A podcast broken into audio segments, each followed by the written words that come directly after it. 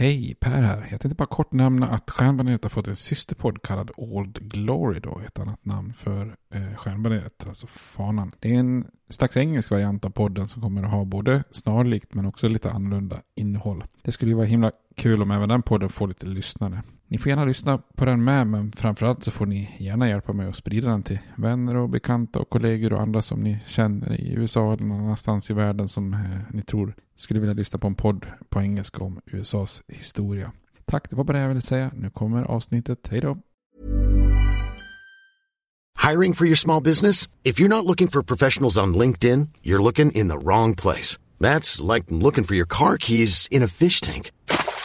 LinkedIn helps you hire professionals you can't find anywhere else, even those who aren't actively searching for a new job but might be open to the perfect role. In a given month, over 70% of LinkedIn users don't even visit other leading job sites. So start looking in the right place. With LinkedIn, you can hire professionals like a professional. Post your free job on linkedin.com slash people today.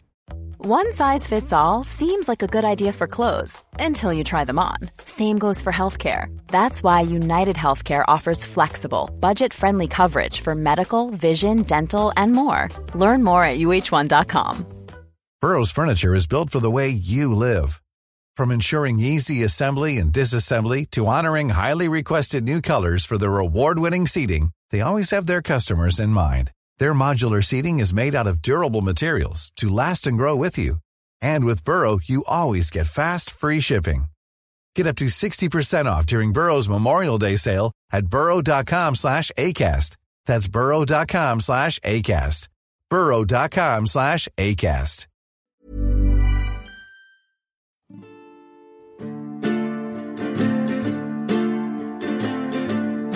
We hold these truths to be self-evident, that all men are created equal, that they are endowed by their Creator with certain unalienable rights, that among these are life, liberty, and the pursuit of happiness.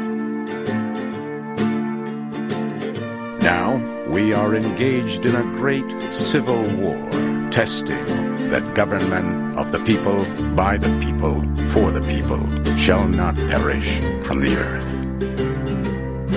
And so, my fellow Americans, ask not what your country can do for you, ask what you can do for your country. I have a dream. My four little children will one day live in a nation where they will not be judged by the color of their skin, but by the content of their character. Mr. Gorbachev, tear down this wall. I did not have sexual relations with that woman, Miss Lewinsky. Då hälsar vi än en gång välkomna till podcasten Stjärnbaneret. En podcast om amerikansk historia, eller USAs historia. Jag vet inte hur vi brukar säga, men Nej, ja, hur är läget Robert? det är bra. Ja, vi sitter här i mitt kök och spelar in idag. Ja, det är en ny eh, plats att spela in på. Vi pratade precis om om ljudet är bra, men det tycker jag det verkar som. Jag tycker Ja. inte det ekar så mycket här i ditt kök, utan det ska nog funka tror jag. Ja, tysta, lugna Falkenberg. Ja, Ja. inga barn hemma heller. Nej, precis. Familjen är iväg. Det blir bra. Eh, Jag tänkte innan vi går in på dagens avsnitt så, så eh, får man väl säga tack till alla snälla lyssnare som eh, kommer med omdömen och sånt där. Vi fick ju till och med faktiskt erbjudandet att låna Nord och Syd DVD-boxar. Så det är Ja. ju väldigt snällt tycker jag. Kanske vi ska slå till på. Det är sällan vi har tid att titta kanske ihop Ja, så här. Men Precis, ja, kanske jag skulle gärna ja. sett något avsnitt igen. Sen har jag ju förstås lyssnat på, du hade ju en eh, rekommendation där, musik. Eh, Bob Dylan, Cross the Green Mountain. Mm. Ja, jag har lyssnat på den. Eh, Jag har inte lyssnat på den innan. Så. Nej, ja. den är ganska fin. Ja, det är fin. Han sjunger ju jävla underligt i vissa perioder. Alltså. Ja, Den perioden känns som att det är en konstig sån. vem var det som hade koll på alla de där eh, sätten han sjunger på? Jag tror, är inte Fredrik Wikingsson Jo, han är väl eh, stort fan va? Kunde sjunga alla, att det finns fyra perioder. Att Ja. han då sjunger på olika sätt. Ja, för man härmar, var roligt, roligt Ja. att höra. Ja. Sen har ju vår signatur fått jättemycket beröm faktiskt. Så vi får ju återigen flagga för att det, var, att det är Björn Fjärdingby som har Mm. Eh, gjort den här. Eh, och det är kul. Han, han, det är många som har frågat, kan man få tag på låten någonstans? Alltså själva musikbiten. Sen har ju jag klippt in historiska citat. Men det är kanske mer är musiken man är intresserad av. Och, Mm, Jag tycker kombinationen. Det är ja, det, det, det är som... bra. Men eh, att det är, så jag ska kolla lite grann ifall eh, han eh, kanske skulle kunna lägga ut låten. Så man Ja. kan få den om man vill så att säga. Och så får vi Anders Risenberg lite cred för loggan också. Jag tycker den är enkel och bra och stil. Liksom, Ja. jag. Mm. Och sen eh, när vi på slutet är det många citat där. Det är många som har hört av sig och sagt att de gillar den här Barbara Jordan. Hon som vill trasha konstitutionen Ja, i en pappersskrivare. Så det, det är roligt. Det är ett av mina favoritcitat. Eh, En annan sak jag tänkte på var att vi pratade om det här slaget vid Hampton Roads. Mellan Monitor och Merrimack där. Och den svenska eh, Johan Eriksson som eh, bygger Monitor, han, han och hans bror är ju från Filipstad. Där har vi passerat många gånger eftersom vi pluggar i Karlstad och är från Ludvika. Eh, och där så, jag tror det är ett årligt en- evenemang så rekonstruerar man faktiskt slaget vid Hampton Roads mellan Monitor och Merrimack som de säger. Och, eh, även om den kan heta Virginia också. Eh, I Kyrkviken i Filipstad, det är väl det vattendraget som är liksom ner där om man svänger av höger mot centrum. Liksom. Så här Ja, kommer kanske liksom det, här, det här måste du åka och kolla på. Ja, det, borde, det hade varit kul att gjort det någon gång. Det- Det finns på YouTube. Jag tittade på ett klipp där det var Ja. jättelångt. Så här, och avancerat. De har liksom byggt två mindre kopior liksom, i metall på de här båtarna. Och som har någon form av kanoner som skjuter. Eller på något, alltså jag vet inte om de skjuter liksom en pro- projektil. Men, men det är ju någon form av liksom smäll. Så att det Ja, ser ut som att ja. de skjuter. Och så har de träskepp som Merrimack sjunker och sådär. Och, och sen så är det en som står och kom, kommenterar med mikrofon. Så säger jag typ så här. "Eh, Som ni ser nu så ger sig Monitor in i striden. det är ju helt ju kung alltså. Ja. Så att eh, ja. Sök på, på YouTube tycker jag för att hitta det klippet. Ja. Det rekommenderar jag varmt. Eh, men om vi ska kolla här nu då. Det här blir ju del 6 då. och Vi är ju inne i ett spännande skede av kriget. Eh, som vi har sett i de tidigare avsnitten där så. I det första avsnittet så lämnar ju södern där när, Lincoln vals och eh, kriget bryter ut i Fort Sumter. Sen mobiliserar ju båda sidorna ganska hårt och man kämpar om de här gränsstaterna som har en väldigt delad sympati mellan nord och syd. Eh, och man kämpar om Storbritanniens favör och eh, där blir det mycket frågor kring den här blockaden och blockadbrytare som vi såg då. Sen så börjar ju kriget på allvar eh, och vi gick igenom de här viktiga unionssegrarna i väst då vid Fort Henry och Fort Donelson och slaget vid Shiloh, det första stora blodiga slaget och segrarna längs Mississippifloden då, även söderifrån, söderifrån vid New Orleans då. Men eh, om kriget gick bra för nordstaterna i väst så går det ju desto bättre för konfederationen kan man säga i öst då eftersom George Little Mac McClellans stora offensiv mot Richmond eh, eh, havererar då. Eh, och när luften går ur de här unionsoffensiverna både i väst och öst så kan ju då konfederationen, som vi kommer att märka nu i det här och kommande avsnittet, gå lite grann till motoffensiven här. För det finns ju fortfarande ett hopp om ett utländskt erkännande för konfederationen. Och samtidigt som vi pratade om i senaste avsnittet så har ju Lincoln då bestämt sig för att utfärda en sån emancipationsförklaring. Och friandet av slavarna har ju redan liksom börjat. Men han har ju lagt sin egen emancipationsförklaring i skrivbordslådan här i hopp då om en seger. Eh, så att eh, det här gäller det ju då att försöka hoppas jag på att det ska bli en seger för nordstaterna då. Vi har också pratat lite grann om hur blodiga striden är då. eh, och Vilken chock det blir för nationen med de här siffrorna som vi brukar säga efter varje slag. Det är, det är några tusen personer som får sätta Ja. livet till varenda, varenda tillfälle då helt enkelt då. Och nu förstår jag det som att i det här avsnittet så kommer kriget hårdna ännu mer då.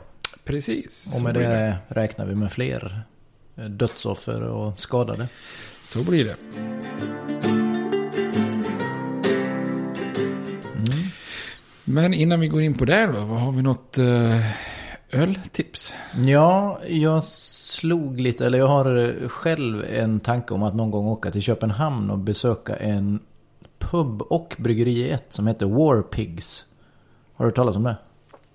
Nej, faktiskt inte. Det är väl Mikkeller eller Mikkeller som har gått ihop med ett amerikanskt lite mindre bryggeri. Och eh, skapade då eh, både bryggeri och pub igen. Så på själva Warpigs eh, ställe så kan man då dricka deras öl. Men det måste gå att köpa med sig på något sätt också tror jag. Okej. Eh, Jag har aldrig sett någon av deras öl på systemet eller så. Men... Warpigs, okej. Och där har jag också en koppling till låt sen då. Men det kan vi ju spara. Det Ah, finns ju, okej. finns Ah, ju en ja. låt som heter War Pigs. Ah, okej. Men Så så. under tiden du nu kommer prata på om att kriget hårdnar här kan du också fundera på vilka gjorde den låten, Warpigs. Ja, det kan bli för mycket för mitt huvud. Ja, kanske. det kan det. Nej, släpp det då. Släpp det då.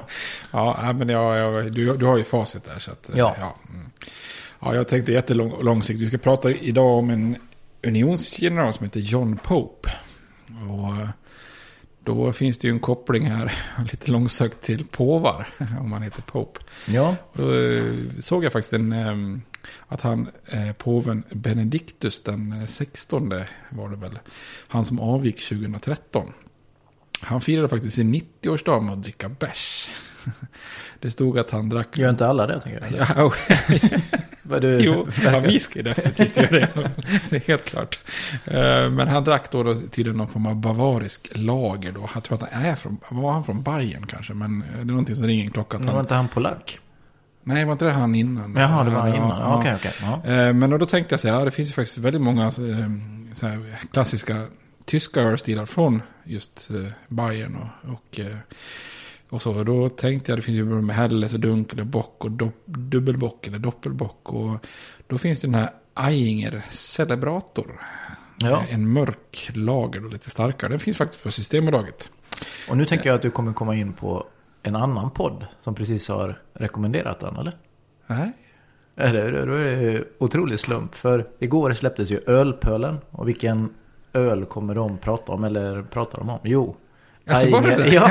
Vad roligt. Ja, vad skojs. Ja. De har ju börjat med en ny eh, inriktning där. De går igenom lite så här ikoniska öl. Ja, okej. Ja, men det här är ju en ikon. Ja, verkligen. Ja. Så det här är tredje avsnittet. Fredrik Berggren är ju med där. En av grundarna till Gbg Beer Week. Ah, okej. Riktig okej. ölkännare. Och Ja, pratar. då, då får vi ju rekommendera den. Det kan jag verkligen rekommendera. Jaha, De tre Ja. senaste avsnitten.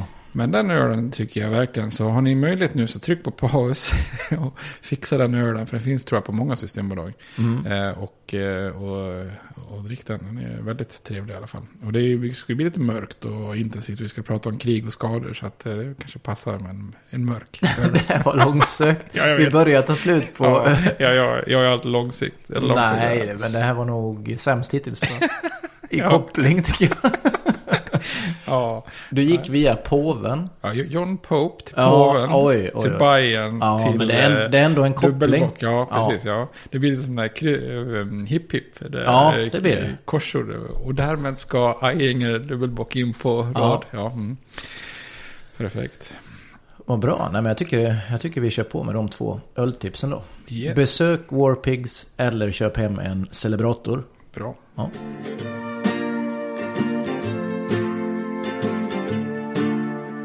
Men då ska vi gå in och eh, jag tänkte innan vi tar vid eh, liksom själva storyn om inbördeskriget igen så tänkte jag att vi skulle eh, gå igenom lite grann det här med hur kriget utkämpas. För jag tror att det ändå är ganska många som är lite militärt intresserade också. Och det, inbördeskriget är ju ett fascinerande krig, liksom bara rent hur det utförs också liksom. Och Mm. slagen och sånt där. Eh, och eh, som vi såg i förra avsnittet där vi slaget i Shiloh och också pratade om det sju dagars slaget så är det ju enorma förluster. Alltså många, många tusentals män som eh, förloras där. Och det blir ju liksom ett mönster. Inbördeskriget är ju ett krig med extremt många hårda och kostsamma slag. Liksom. Eh, Vad, vad beror det på att det är så många som dör nu då? Är det att eh, vapnen eller sättet att kriga har blivit mer effektiva? Eller är det att de är dåligt eh, ledda, trupperna liksom? Man kör med någon gammal taktik som inte funkar mot nya vapen då eller? Ja, precis. Du sätter egentligen fingret exakt på det. För att det har, det, det har skett då en... eh, säga, eller det sker precis här en utveckling i eh, vapenteknologin. Men det tar ganska lång tid innan befälhavarna Eh, inser att man kanske borde ändra lite grann på taktiken här. Ehm, och det här, alla de här förlusterna blir ju liksom en chock för befolkningen. Och det är egentligen inte bara i, i USA, för även i Europa så blir man ju lite fundersamma. För att vid den här tiden så är man ju i Europa, man har inte speciellt höga tankar om amerikanernas förmåga att strida på slagfältet. Man tycker liksom att europeer där har det varit liksom militär tradition och så. Men i, i USA där har det ju mest bara varit liksom rena vilda västern sådär. Eh, så man tycker amerikanerna de låter mest skräniga liksom och skrytiga och sådär. Och, eh, och de som då agerar observatörer, de får ju oftast en, en motsatt uppfattning när man besöker USA under kriget. Då. Men ändå är lärde faktiskt väldigt många av de här lärdomarna som man kanske borde ha dragit från inbördeskriget som man inte gör. Och det gör ju att man gör egentligen om ganska mycket samma misstag i det här eh, fransk-tyska kriget 1870-71 och även första världskriget. Och den här preussiska generalen Helmut von Moltke som är ju ganska känd. Eh, han sägs ju att, eller det sägs i alla fall att han beskrev de amerikanska arméerna vid tiden för inbördeskriget som någon slags beväpnade mobbar som eh, jagar runt varandra på landsbygden. Lite ned, nedvärderande får man visst eh, lugnt säga då.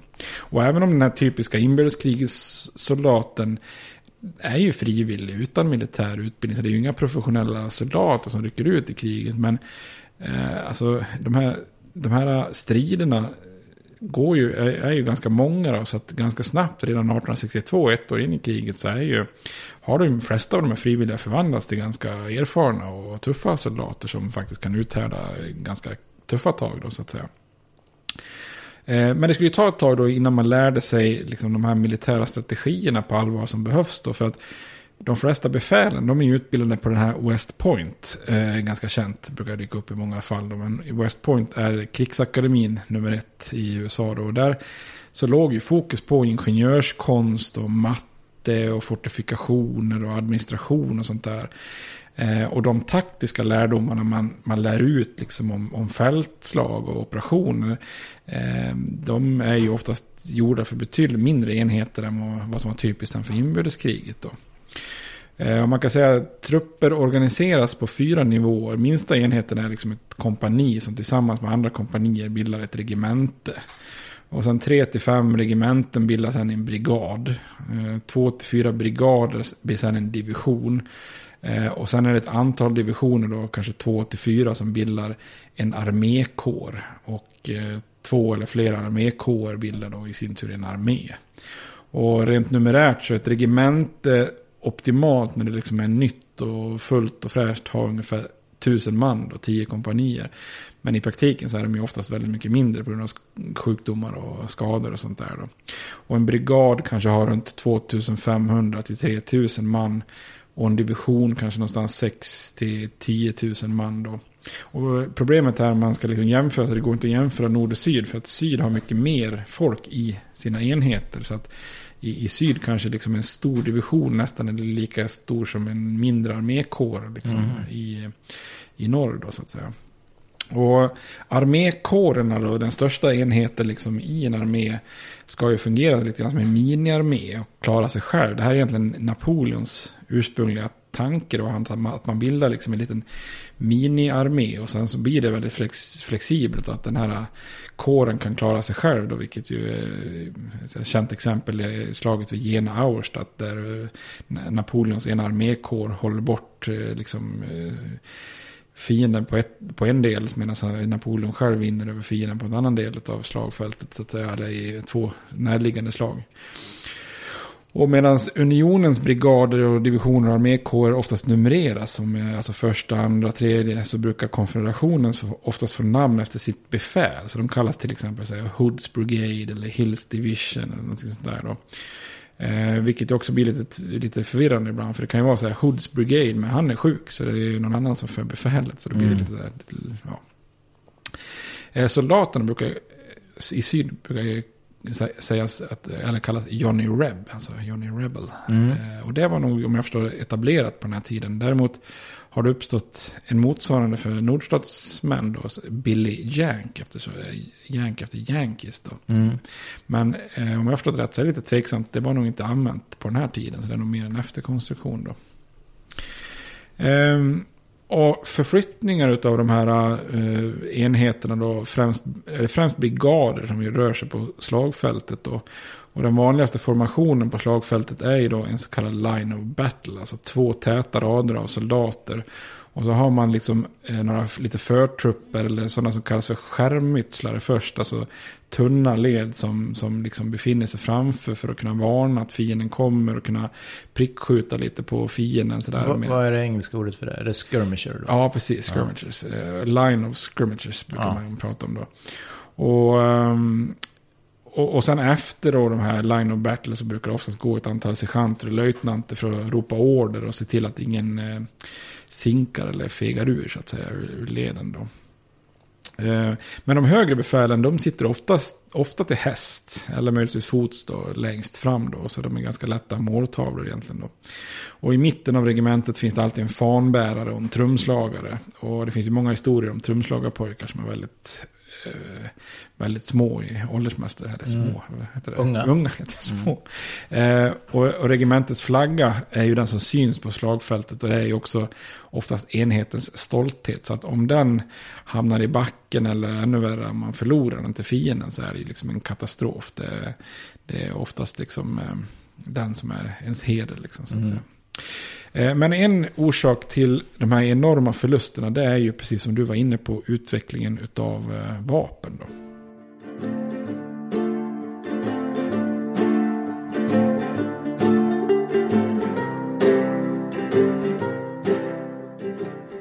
Vad var det för typ av vapen man använde här nu då?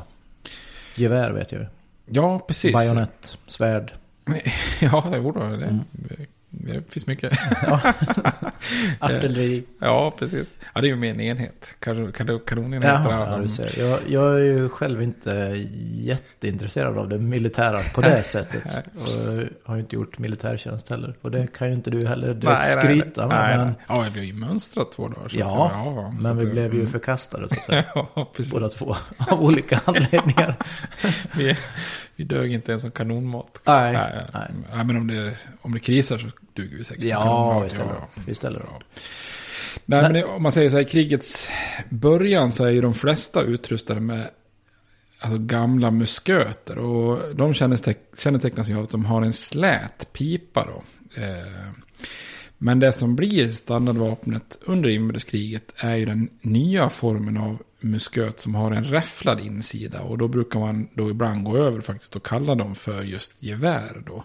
Så eh, om jag säger gevär så menar jag kanske, alltså ibland säger man räfflad musköt. Men det är kanske lätt att säga, tänka musköt, den här med slät yta Ja. och gevär, den med räfflad yta. Men, och standardvapnet, eh, framförallt i norr då, det är ju det så kallade Springfield-geväret eftersom det produceras i Massachusetts då. Mhm. Eh, och sen är det ganska vanligt att ha ett gevär som heter Enfield från Storbritannien då. Och det är kanske lite vanlig, vanligare i södern som försöker importera in vapen eftersom de inte har någon egen vapentillverkning som vi pratar om då. Och det är väldigt, väldigt, väldigt snarlik kaliber på de här två. Så att det är ganska bra då för då kan man ju liksom spela inte så stor roll vilket du har. Du kan använda samma ammunition i alla fall då. Och en nyckel till att förstå inbördeskriget både taktiskt och de här höga proportionerna av förluster.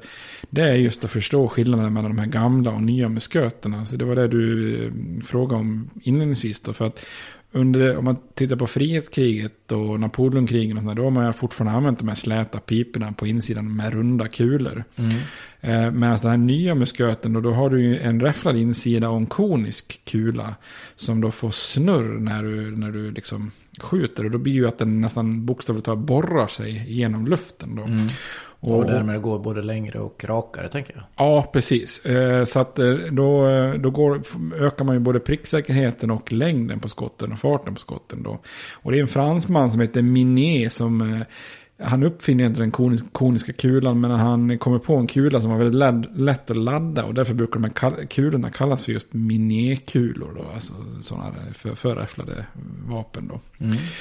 Eh, Men det sånt där Springfield-gevär, det är fortfarande ganska omständigt att ladda. Eh, Ska man gå igenom det här brukar man säga att det kräver nio steg. Det laddas ju från mynningen. Eh, Så man kan tänka sig att varje kula är inpackad i en papperstub med, med svartkrut också då. Och när soldaten ska ladda då så tar man fram den här förpackningen. Oftast biter man upp påsen eftersom man håller i geväret i andra handen då. Och det här gör ju att de också, eftersom det är svartkrut så, krut, så blir de ju extremt lortiga i ansiktet när du biter upp de här krutpåsarna. Liksom så. Eh, när du har bitit upp påsen då så häller man ner krutet i pipan. Eh, när geväret står så att säga med, på backen då rätt upp med kolven ner och mynningen upp. Sen ska man då trycka in kula ner till botten då. Då har man oftast en stålpinne, det är det som heter ramrod. Alltså att du trycker ner med en pinne liksom uppifrån då. Eh, och det gör ju att krutet packas och att kulan placeras längst ner då, längst bak då. Därefter tar man ju då upp geväret och så får man placera liksom en, en tändhatt på ett speciellt ställe. Och sen får man dra tillbaka hanen. Och så sikta, eller ja, i bästa fall hur stressad man är, nu är på slagfältet. Eh, och så trycker man på avtryckaren och då slår ju hanen till på den här tändhatten som i sin, tur sätter fyr på krutet. Och har du då eh, packat kulan bra där så skickar den iväg kulan då. Eh, så skillnaden mellan en, en, en, en eh, slät musköt och ett räfflat gevär var ju väldigt, väldigt stor. Då. Ett gevär kan ju nå längre, vara mer pricksäkert. Ursäkta. Ehm, och den här skillnaden hade ju såklart kunnat varit större om, om det inte vore för det att det svarta krutet gör ju att det blir liksom som en dimma av rök på slagfältet. Och sen det är stressen att ladda om alla de här stegen och sådär. Så att det, det är ju inte optimala eh, fördelar. Men, men skillnaden är ju tillräcklig för att bidra med två väldigt allvarliga följder då, eller stor, stora följder. Det första är ju antalet skadade och döda som ökar rätt rejält då med de här nya typerna av gevär. Då. Och för det andra så, så är det ju taktiken som behöver förändras. Och sättet man strider då. För tidigare har det varit, man säger så, under Napoleonkrigen och frihetskrigen, så här, då är det ganska jämnt mellan anfallare och försvarare. Det är inte så sällan så är det faktiskt fördel för anfallaren. Alltså att man, man kommer med fart liksom och ungefär som idrott, man kommer med fart liksom i anfallet och, och får en fördel. Men med den här nya typen av vapen då, när du kan skjuta ner fienden på längre avstånd så blir det ju oftast en mycket bättre fördel med att vara försvarare. Då. För att har du en enhet som kan utnyttja bra terräng och kanske hitta skydd bakom en mur eller något liknande. Så då kan du ju med hjälp av sådana här gevär då gå väldigt hårt åt motståndarna som anfaller över öppen terräng då i täta formationer. Så att anfallarna mejas helt enkelt ner i massor innan man själv liksom hinner fram och orsakar någon skada då. Ja. Och att anfalla då som typ Fredrik den stores preussiska soldater eller typ Napoleons eh, franska soldater har gjort det i slutet på 1700-talet och början på 1800-talet. Det blir helt plötsligt extremt kostsamt då för att eh, då hade ju målet varit att liksom med massiva formationer eh, anfalla enlighet, en, enhetligt liksom, och sen avfyra sina salvor samtidigt. Då, alltså att man koncentrerar elden som kompenserar då för att det är svårt med precisionen. Eh, och sen så rusar man fram den sista biten med bajonettanfall då innan försvararna hinner ladda om och avfyra på nytt. Då. Eh, men det funkar inte nu för att nu hinner ju försvararna skjuta flera gånger innan man ens har kommit fram då till den här bajonettattacken. Då. Eh, och sakta men säkert så lär sig båda sidor detta. Men man brukar säga att kriget startar egentligen med, som ett krig med taktik från Napoleon-tiden. Eh, och slutar egentligen mer eller mindre nästan med taktik som liknar skyttegravskriget under första världskriget. Då. Så gång på gång så slås ju massiva anfallsvågor eh, tillbaka då av eh, försvarselen som når mycket längre. Och i många fall så avbryts ju anfallen långt innan man har nått fiendens linjer. Så hand mot hand-strider och sådana här bajonettanfall blir ju relativt ovanliga under inbördeskriget då. Eh, och den här defensivens fördel kan ju också stärkas. Eh, under de första året så bryr man sig inte så mycket om spadar och sånt där. Men under krigets sista två år då sätter ju alla trupper igång och gräver så fort man stannar i princip. Så fram med spadarna och gräva upp någon, liksom, någon liten vall där så att man vet att... Eh, alltså, ja, alla vet ju då att med de här vapnen och en god försvarsposition då kan man stå emot nästan det mesta då. Så att även numerärt betydligt större anfallsstyrkor. Så att soldaterna blir ju liksom att gräva egentligen av egen självvarelsebedrift. Så fort armén stannar så ser man till att man är rejält skyddade. För då, då ökar man chansen att överleva helt enkelt. Då. Mm. Ehm, och i senare tid av kriget så börjar ju anfallarna ändra lite taktik. Och istället för den här kompakta formationen så strider man mer liksom i ska man säga, ett antal linjer av sådana här skärmytslare. Och försöker ta sig fram så fort som möjligt. Och utnyttja gömställen i terrängen på väg fram. Då kanske mer i grupper om två och tre då. Och att man håller, håller uppe elden då för att inte liksom ge försvararna helt eh, enkelt att bara knappt pricka ner dem då. Så att säga. Man brukar kalla det att man strider lite mer som indianstil brukar man då säga. Eh, men det här slår inte igenom på någon jätteavancerad front. Därför att har du liksom en massa så grupper, som ska, massa små grupper som ska anfalla liksom koordinerat på något sätt så är ju det skitsvårt utan innan radion uppfinns. Så att det, det, det slår inte igenom på en jätte, jättefront egentligen då. Och tittar man på befälen då, som jag sa innan, de, befälen under inbördeskrigen leder ju sina trupper oftast från fronten då, snarare än bakom fronten. Och eh, eftersom de ofta sitter till häst så är du en skicklig prickskytt eh, så är det ju ganska lätt att försöka sikta in sig då på en officer på häst. Så det här betyder att förlust bland befälen är ungefär 15% högre än meniga. Och värst är det i toppen då. Eh, generaler har ungefär 50% högre chans att dö på slagfältet än deras soldater. Därför att de, ja, de utgör alltså en extremt inbjudande eh, måltavla. Så det här leder också till att en del, ganska många befäl går ifrån att ha någon så här pampig befälsuniform till att ha i princip en, en uniform som är ganska lik den menigas, eh, meniga soldaterna då. Eh, med bara lite enkel axeldekoration då som för att visa rang. Och, så att man inte sticker ut så mycket på slagfältet då. Eh, tittar man på vapenutvecklingen så senare under kriget så kommer ju också vissa trupper att få tillgång till bakladdade gevär. Alltså att man landar dem från bakgränden istället för att trycka ner en kula liksom hela vägen mm. i pipan då. När dyker de upp då? Ja, de dyker upp lite successivt under kriget då, men framförallt kanske sista, sista två åren då. Och speciellt är det ju då i nordstaterna, för det är de som kan producera vapen då. Eh, sen kommer också i slutet på kriget så kallade repetergevär, alltså eh, sådana som du kan ladda med flera skott innan du behöver ladda om då. Eh, så att, och det blir ju en jättestor eh, vinst då. Eh, och de här görs ju väldigt effektiva eftersom man uppfinner då metallhylsor. Och då får du liksom kula, krut och allting i ett. Liksom. Och så ja, kan du ladda flera på en gång då så att säga. Eh, så i slutet av kriget och sista året så är det ett gevär som är väldigt populärt i nordstaterna som heter Spencer-karabiner. Och den kan du laddas med sju skott och så kan du skjuta sju skott innan du behöver ladda om. Så det blir ju en väldig fördel då. Så att många kavallerienheter får det här geväret. Och då helt plötsligt så kan ju en, en liten kavallerienhet som tar sig fram fort, när de hoppar av och kan skjuta sju skott mot infanterier, då blir de nästan lika effektiva som infanteritrupper då så att säga.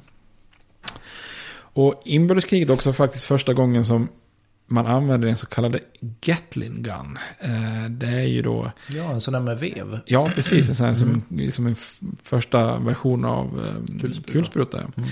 Eh, och det är ju väldigt begränsad upplaga därför att armén är lite konservativ så den köper inte in den här förrän efter kriget. Men det är faktiskt ett antal unionsbefäl som personligen köper in 12 stycken under belägringen av Petersburg och använder den här då. Eh, det ser nästan ut som en kanon på hjul, liksom, fast det är då en massa piper som roterar liksom, och avfyrar då när man vevar det här. Och upp, upp mot 200 skott i minuten kan man dra med en sån här Gatling gun. Då. Eh, och det är roligt, jag såg faktiskt ett klipp, det går att söka på nätet. Eh, det är någon som har en sån eh, helt perfekt Autentisk eller? Ja, precis. Och, och massa kö. Jag vet inte var de får ammunitionen ifrån, men det kanske, jag vet inte. Det borde men, gå att tillverka. Ja, så att eh, det var jag, jag satt och tittade på den. De liksom bröt isär den och visade hur den fungerar och så här. Och det var ju rätt mäktigt att bara veva iväg de där mm. skotten liksom så. Så det kan vara tips. Sök på YouTube på Gatling Gun så får ni se något coolt.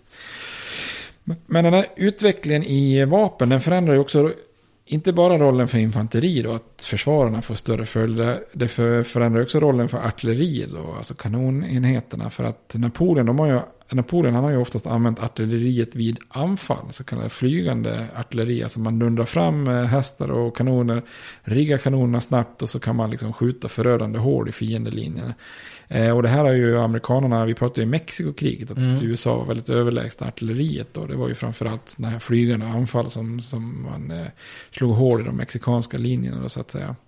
Men det här är ju dödsdömt under inbördeskriget för att om ett artilleribatteri liksom ska fram och rigga upp så med de här gevären så har de ju i princip skjutit bort alla hästarna och männen innan de ens har hunnit rigga kanonerna då.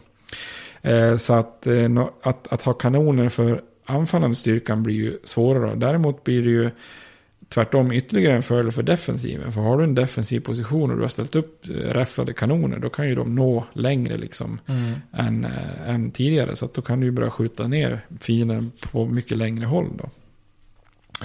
Och de här kanonerna är ju väldigt, eh, väldigt effektiva artilleriet när man kommer på nära håll då.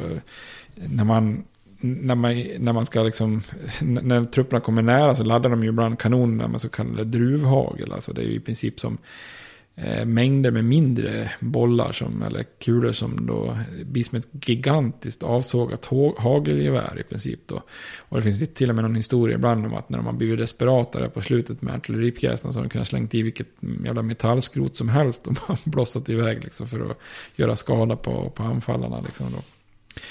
Eh, och för kavalleriet är det kanske till och med nästan ännu större förändring då. För Napoleons kavalleri då, han hade ju en känd general där, Joakim Murat, som gjorde massa imponerande anfall då. Eh, och det var vanligt för att artilleri, eller kavalleriet, liksom, hästarna dundrade in liksom, i infanteriet och var, var liksom överlägset. Men sådana här, alltså att kavalleriet anfaller infanteriet, det existerar nästan inte under inbördeskriget. Utan då, då har man ju liksom mejats ner långt innan man hinner fram då. Så kavalleriet, de liksom reduceras till att främst bli eh, ett vapenslag som samlar information och spanar. Alltså att de är ögon och öron åt armén. Och, och tampas med fiendens kavalleri snarare då, som har, har samma uppgift. Så det blir lite det som kontraspionage. Då, att man ska försöka hindra fiendens kavalleri från att samla in uppgifter samtidigt som du själv ska samla in så mycket uppgifter som möjligt åt din general. Då. Och nordstaterna, då, deras industrikapacitet gjorde att man hade en ganska stor fördel gällande artilleri då i början, säkert i början av kriget, men egentligen under hela kriget. Medan söderns eh, lite mer jordbrukssamhälle då och hästvana gjorde att sydstaternas kavalleri var överlägset nordstaterna första halvan av kriget. Men sen lär sig nordstatssidans kavalleri så att eh, i slutet av kriget så är de ju eh, minst lika effektiva om inte ännu mer effektiva. Går det att mäta antalet hästar också eller? Är det fler på sydsidan? Nej, det kanske man inte vet. Nej, det är nog... Eh, det tror jag inte. Jag tror kanske i början att, att sydstaterna har fler kavallerienheter liksom, procentuellt mm. i, i, jämfört med. Jag tror inte de har någon, liksom, mer hästar på det viset. Nej. Och som jag nämnde, Nordstaternas kavalleri är ju väldigt effektivt på slutet när man använder sådana här uh, gevär man kan ladda med flera skott. Liksom så här. Då blir det nästan så här tillbakagång till sådana här dragontrupper som fanns förr. Att man liksom hade, att man eh, förflyttades som häst men man slogs som infanteri. Och det blir nästan mm. en slags tillbakagång till det här då. Inbördeskriget är också ett krig med många så kallade första. Så att säga. Alltså att, att, att det är första gången det inträffar under inbördeskriget och massa nyheter och saker som man tidigare inte haft i, i kriget. Och, eh, man använder för första gången sådana här observationsballonger. Alltså man åker upp i, i liksom, eh, vad heter det, luftballong. Alltså, ja. ja. så man kanske förankrat med en lina då. Men, och så kan man spana då på höjd liksom, mot fienden. Liksom. Eh, det finns ju någon sån här dråp... Det har jag nog aldrig hört talas om. Eh, det finns en sån här dråpare-historia där de här banden kanske har tappats och så flyger de iväg. Och så, mm. så när man rökt liksom. Eh, det är ju första gången man har bepansrade skepp som strider, men det har vi redan pratat om med Monitor och Merrimack. Eh, det är första gången en, en ubåt sänker ett fiendeföretag, eller fartyg. Det ska man väl prata om senare då. Det finns en känd ubåt som man faktiskt har bärgat idag. Mm. Eh, och de här repetgevären är första, det är också första kriget där Alltså telegraf och järnvägar har ju funnits. Men det är första kriget som de spelar en jätteviktig strategisk roll liksom, i kriget. Då. Och järnvägar spelar en så stor roll när det gäller att flytta förnödenheter och, och trupper. Så det, det, finns till och med en bok som heter Victory Road the Rails. Som menar att ja, men det var nordstatssidans förmåga att använda järnvägarna som var en avgörande fördelen så att säga. Och eh, i norr finns ju en person som är rätt känd, Herman Haupt, som var ansvarig för järnvägarna. Han ansågs liksom nästan vara en trollkarl. Han, han skapade ett system med så att säga färdigfabrikerade brodelar och spårdelar och sånt där som man då kan frakta fram och sättas upp i, i rekordfart. Så att det finns många exempel när sydstatssoldaterna är lite frustrerade för de, de tycker liksom att det är nästan så att nordstatssidan bygger upp broar snabbare än vad de kan förstöra. Liksom, så ja. Och då känns det liksom lite hopplöst för dem. Då. Eh, tittar man på soldatlivet i armén då så är det ju ingen jättedans på rosor. Det är ju väldigt enformigt på många sätt. Det är mycket drill och träning, mycket hemlängtan. Eh, det är, på ett sätt blir du ensamt när du är borta från familjen. Liksom. Och, och det är ju en miserabel miljö att vara i. Ett arméläger det bara sprider en massa sjukdomar och skit. Och, och det är många som söker tröst i alkohol eller prostituerade som brukar kallas för tvätterskor. Eh, och andra blir kanske extra religiösa och söker tröst i religionen då. Men man försöker ju sysselsätta sig så för att lösa tristessen så är det ju väldigt mycket spel, tärning och kortspel och sånt där. Och kapplöpningar och slagsmål och sånt där. Och sen så är det ju, mm, brukar sägas att baseball får sitt stora genombrott här. Därför att det har främst varit en, en sport man ägnar sig åt i New England uppe i nordöst. Men eh, nu slår den liksom igenom nationellt. Eh, och, och så man spelar jättemycket baseball då. Eh, så det blir lite den här ska man säga, besattheten som den är än idag i USA, baseball. Mm.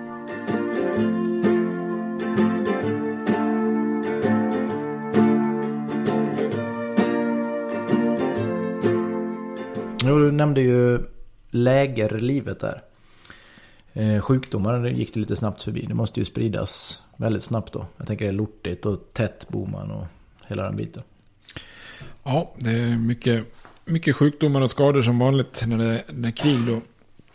Och om man ser, vi pratar om det här med hur många som skadas på slagfälten också så att säga. Och de här resterna från slagfälten är ju, är ju antagligen helt fruktansvärda. Det är svårt att, svårt att liksom föreställa sig det. De brukar beskrivas med det är en stank som nästan är liksom outhärdlig. Då, liksom mängder med lik som ligger och som snabbt sväller upp i dubbel storlek och sådär. Många civila som bodde nära slagfälten får ju uppleva det här ganska fruktansvärda. Då. Eh, morgonen efter slaget i Marvin, Marvin Hill, då, en av de här dagarna under sju dagars slaget, så är det en unionsofficer som, som beskriver det så här. Då. Uh, our ears have been filled with agonizing cries from thousands before the fog lifted. But now our eyes saw an appalling spectac spectacle upon the slopes down to the woodlands half a mile away. Over 5,000 dead and wounded men were on the ground. Enough were alive and moving to give the field a singular crawling effect. Så man kan tänka sig vad äckligt att se det där. Liksom massa ja. som liksom halvt lever och liksom, nej, det kan inte ha varit eh, jätteroligt då. Eh, och den första hjälpen som skadade kan få liksom i fältsjukhus och sånt där. Det, det är ju oftast någonting som man sätter upp väldigt tillfälligt nära slagfälten då. Eh, med tiden sen så börjar ju båda sidor, södern kanske lite senare, att skapa liksom större militärsjukhus bakom fronterna där liksom långtidsskadade får, eh, får föras då så att säga. Och i de flesta fall är det ju här liksom privat drivna sjukhus då. Och kvinnor spelar ju en jätteviktig roll inom sjukvården då. För när, när inbördeskriget börjar så är ju Florence Nightingale är ju en stor hjälte då för många kvinnor. Eh, även i USA då. Det är ju hon eh, brittiska kvinnan som hjälpte till väldigt mycket under Krimkriget som mm. var bara strax innan inbördeskriget. Då. Och många kvinnor ställer ju upp som frivilliga då. Och inledningsvis så möter de ganska starkt motstånd från män då.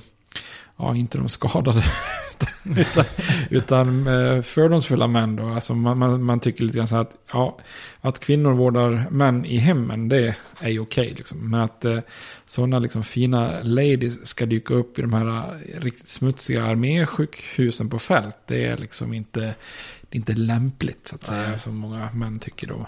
Men eh, de släpps in till slut och spelar en jätteviktig roll då, speciellt i nordstaterna där, där man kanske var lite mer villig att eh, ge kvinnorna en större roll då.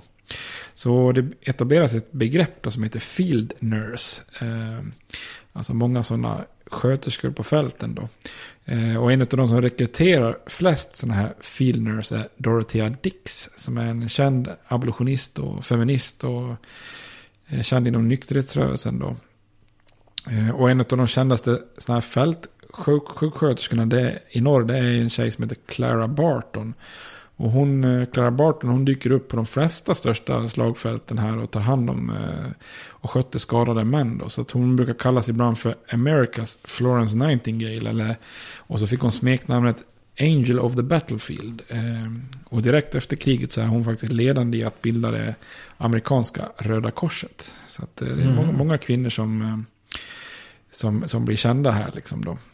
Eh, en sak som motarbetar de här kvinnorna det är ju att med arméerna följer det ju väldigt mycket prostituerade också då. Eh, som liksom hela tiden finns runt soldaterna. De, de kallas ju också för sköterskor och de tar ju också hand om soldaterna så att säga.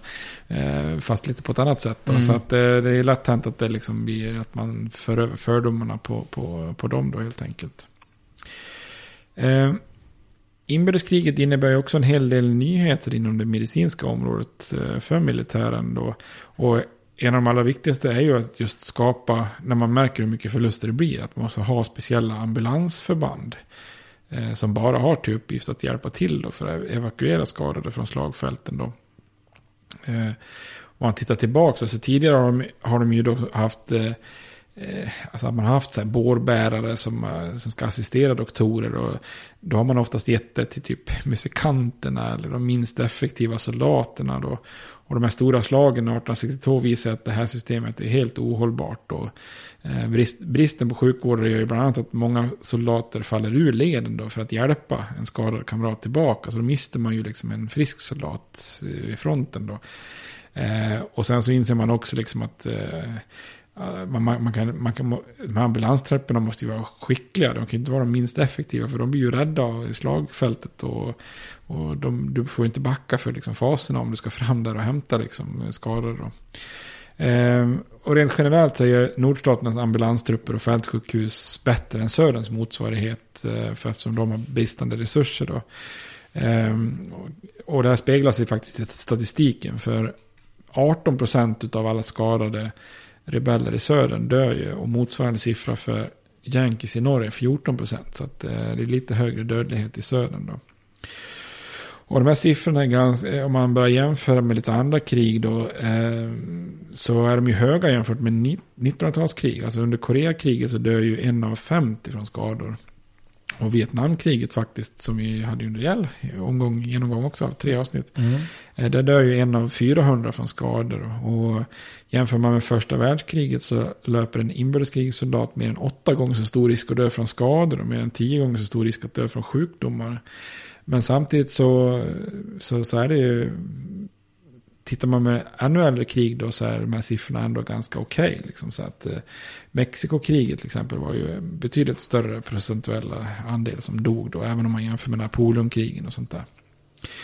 Eh, och att dö av sjukdom, det är ju störst risk eh, första året som man är i armén. Precis som du sa, man samlas ju liksom i, i, i de här eh, lägren då. Och man kommer från liksom landsortsbyar och helt plötsligt så trängs man ihop med tusentals andra män då i en jävligt ohälsosam, ohälsosam miljö. Så eh, ja, det säger sig självt att det blir ganska mycket skador då. Och det är väldigt många av de här... Skador och sjukdomar. Ja, sjukdomar. Ja. Och eh, skador kanske. Ja, det är också. kanske blir skador och sjukdomar.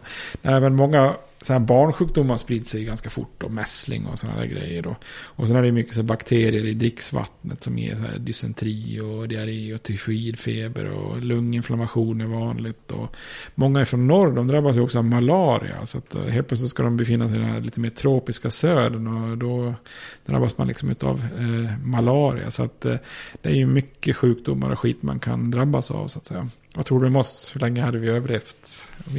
Om du hade dykt ja, upp Det känns som läge. du skulle väl ha dukat under av någon sjukdom tror jag. Det känns ju ja, lättare. Jag hade, dött, jag hade dött snabbare än dig. Ja, precis. Men ja. sen, jag vet inte, jag hade ju säkert eh, deserterat och sen blivit avrättad ja, ja, det kan. Ja. ja, men det kanske hade varit den troliga utgången ja, oss. Ja, jag skulle tro det. Jag hade dött en månad. Vi hade ju inte klarat ett år, det tror jag inte. Nej, det hade vi inte. Det är möjligtvis då hur länge jag ska kunna hålla mig gömd någonstans. ja, slags ja. Äh, åter till Cold Mountain situation. Ja, ja, precis. Nej, vi hade inte klarat oss länge. Ja. Och, och det är ju så också då, även om vi pratar om nummer på enheterna eller numerären då, så stora delar av trupperna befinner sig nästan hela tiden på sjuklistan då under långa perioder då. Eh, och när det gäller läkarnas kompetens då så kan man väl säga så här, man hade ju inte så här frivilligt velat vara i händerna på en inbördeskrigsläkare. Eh, att, att många dör av sjukdomar och skador handlar inte egentligen direkt om inkompetensen från läkarna. Utan det är snarare liksom att alltså kunskapen om medicinska fenomen är ju väldigt låg. Då. För inbördeskriget utkämpas ju egentligen precis innan man gör flera av de här uh, riktigt avgörande framstegen inom medicinen. Då. Så att man kan ju säga att det här är lite slutet på den medicinska medeltiden så att säga. Man är ju man är sjukt oförsiktig med öppna sår. Man använder dåligt vatten, man slarvar med hygien. Eh, bakterier är ett okänt fenomen. Eh, man förstår inte att gula febern kommer från insekter. Det finns ingen antibiotika. Så det är lite så här, tvätta händerna, vadå? Liksom, vi hugger väl in här och sågar av ett ben. Liksom. Ehm, sen är det också det här med att vap vapnen på den här tiden har ju väldigt stor kaliber då. Och även om hastigheten har ökat så är det ju fortfarande en ganska långsam hastighet jämfört med ett modernt vapen. Då. Så att när kulan träffar, om du är i fält och träffas av en kula så får du ju hemska sår. Och oftast stannar kulan kvar i kroppen då. Eh, så om kulan träffar magen, eller magpartiet om man säger så, då är det oftast kört. Alltså för man kan inte behandla bukhinneinflammation som man behöver göra när man opererar liksom i magen. Så att träffas du i magen då är det nästan nästan likhetstecken med att dö då. Eh, och för att träffas du liksom i armar och ben, då är det ju liksom för att stoppa kallbrand och blodförgiftning och sånt där så, så finns det i, i princip bara en enda manöver som man gör då hela tiden och det är då att amputera då. Mm. Och amputera det gör man verkligen i massvis. Alltså man räknar med att det är runt 60 000 amputationer eh, under inbördeskriget. Så tre fjärdedelar av alla ingrepp totalt är amputering helt enkelt. Så en unionssoldat eh, som beskriver ett sånt där fältsjukhus en gång där. Så, så beskriver han att grisarna från bondgården liksom behag, nöjt går och mumsar på olika armar och ben som har kastats ut. Liksom så här, usch. Ja. Eh, och det här amputation, amputation är ju ett hemskt ingrepp också. Liksom. Det är ju ett evigt sågande då. Och här är ju problemet med bedövning. Liksom. Kloroform och eter kan ju användas som bedövning. Men alltså i många fall då, och speciellt kanske i södern, så är ju sådana medel lite av en bristvara.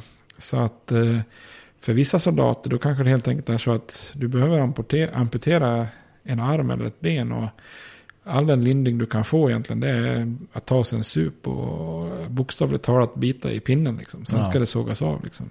Det är ju väldigt svårt att föreställa sig hur, hur fruktansvärt det måste vara. Liksom. Ja, verkligen. Så summerar man inbördeskriget så dör ju ungefär 600 000 och eh, 500 000 ytterligare har skadat, skadat sig och fått men på något sätt. Då. Eh, och med alla de här siffrorna så är det inte så konstigt att man också kommer med ganska många uppfinningar under inbördeskriget. Och jag nämnde en då, det här ambulanskårer som, eh, som uppstår då. Man kan säga att amputationer på löpande band är en annan slags uppfinning då. Sen uppfinner man också en inhalatorsapparat för bedövning. Kallas för Murphy Inhaler. Det ser nästan ut som en, här, en modern astmainhalator fast den är gjord av metall. Då.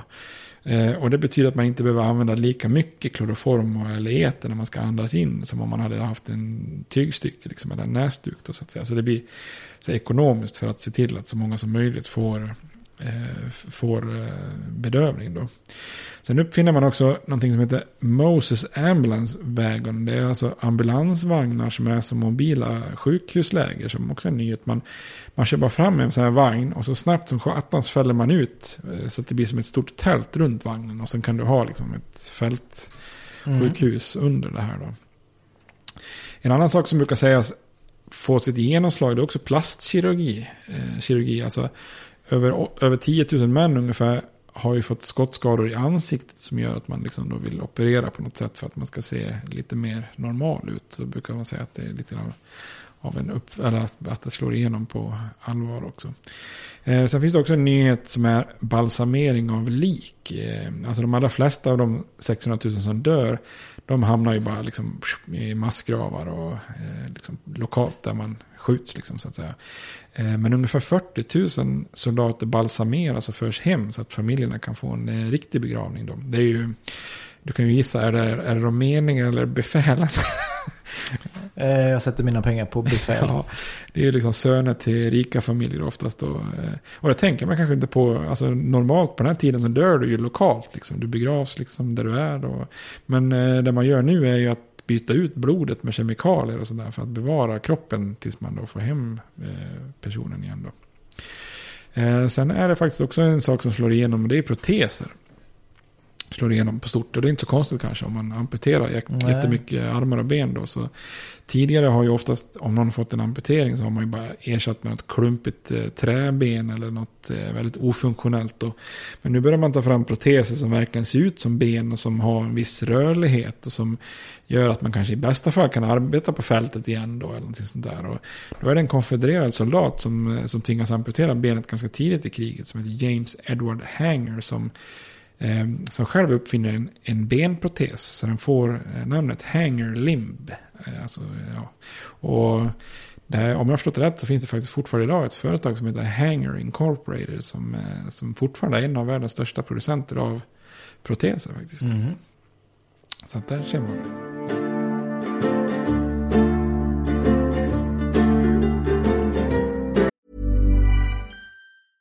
Hey, I'm Ryan Reynolds. Recently, I asked Mint Mobile's legal team if big wireless companies are allowed to raise prices due to inflation. They said yes. And then when I asked if raising prices technically violates those onerous two year contracts, they said, What the f are you talking about, you insane Hollywood ass? F- So to recap, we're cutting the price of Mint Unlimited from $30 a month to just $15 a month. Give it a try at mintmobile.com slash switch. $45 upfront for three months plus taxes and fees. Promo rate for new customers for limited time. Unlimited more than 40 gigabytes per month. Slows. Full terms at mintmobile.com. Burrow's furniture is built for the way you live. From ensuring easy assembly and disassembly to honoring highly requested new colors for their award-winning seating, they always have their customers in mind. Their modular seating is made out of durable materials to last and grow with you. And with Burrow, you always get fast, free shipping. Get up to 60% off during Burrow's Memorial Day sale at burrow.com slash ACAST. That's burrow.com slash ACAST. burrow.com slash ACAST.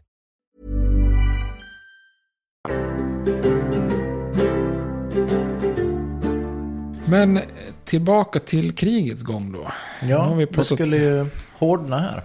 Ja, precis. Men det har du ju redan beskrivit hur hårt kriget är när det väl är igång. Men jag tänker att det hårdnar är väl kanske att det blir fler slag och blodigare slag här nu. Ja, och som vi ser kommer det också hårdna lite grann mot civilbefolkningen också.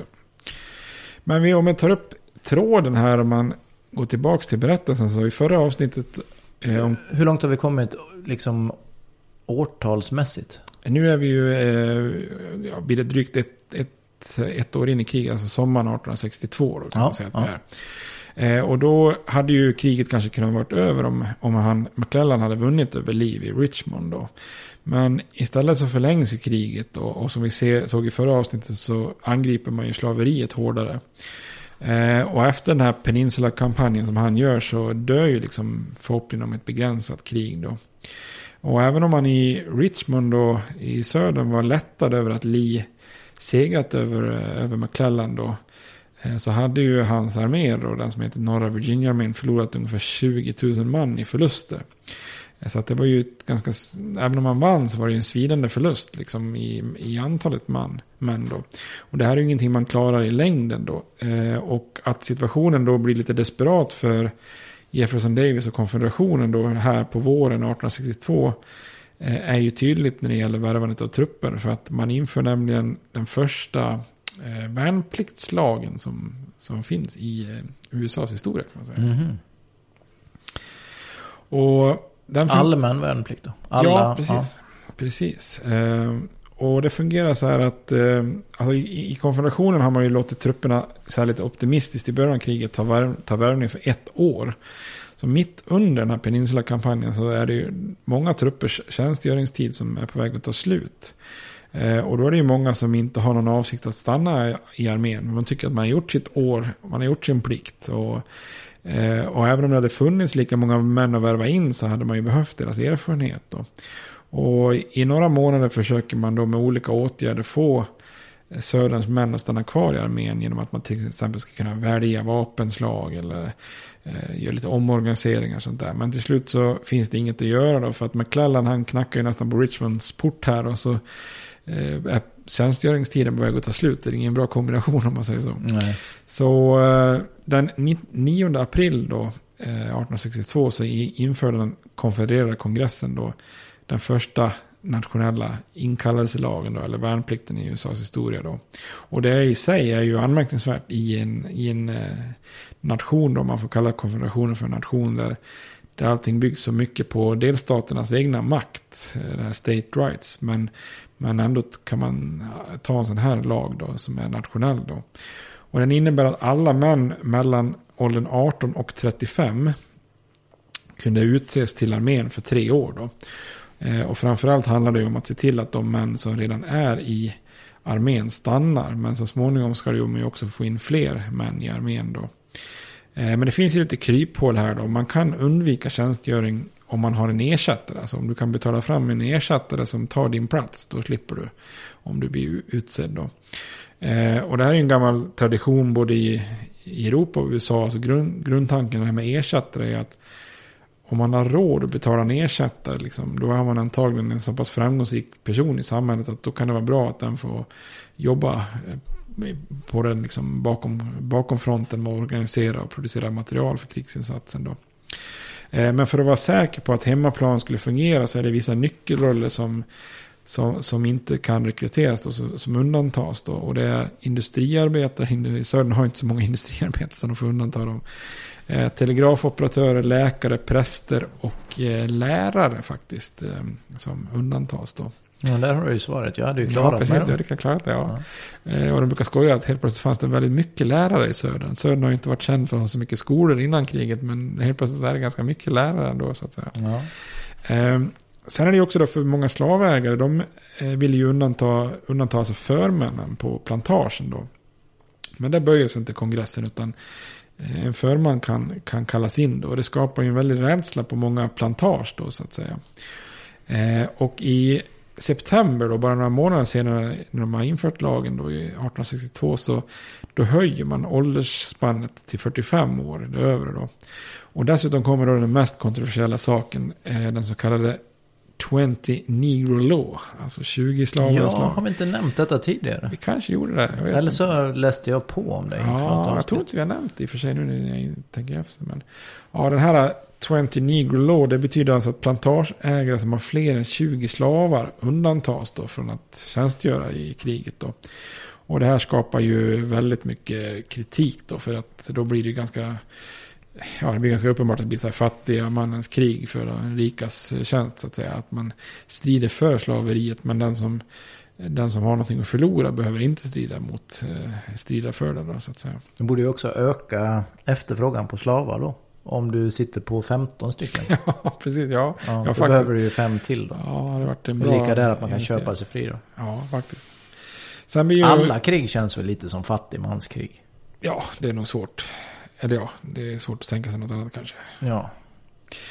Eh, och sen är ju konfederationen ganska desperat på slutet i kriget. Så då, då ändrar man faktiskt åldersspannet till 17 till 50 år. Så att man kallar nästan in rubbet liksom till Mm. slut. Att, Undrar vad medellivslängden är. ja, Det kan inte ihåg. vara... Kan, ju- det är omöjligt att det är som nu i Sverige, 82 år. Eller. Nej, så kan det inte vara. Nej. Eh, och under 1862 så fungerar den här värnpliktslagen då. Och även de bonusar man utfärdar på, för att öka på frivilliga. För det är också ett sätt man kan göra. Man kan ju ge bonusar för att man frivilligt tar, tar eh, värvning då. Eh, Så arméerna i södern ökar från ungefär 325 000 till 450 000 man då. Så den här lagen fungerar men samtidigt blir det ju en väldigt kritiserad del i konfederationens krigsinsats då. Eh, ironiskt nog då så samtidigt som södern inför liksom någon slags allmän värnplikt så bestämmer sig krigsministern i norr då, Edwin Stanton, att våren 1862 faktiskt stänga rekryteringskontoren. Så att man är liksom så här, man har, en ganska stor förhoppning att det är segern vid Shiloh och att eh, McClellan ska segra i, i Richmond, att man då kommer att avgöra kriget då. Men McClellans förlust där på sommaren 1862 förlorar ju det här. Och då förbyts ju lite grann optimismen till, eh, till pessimism då.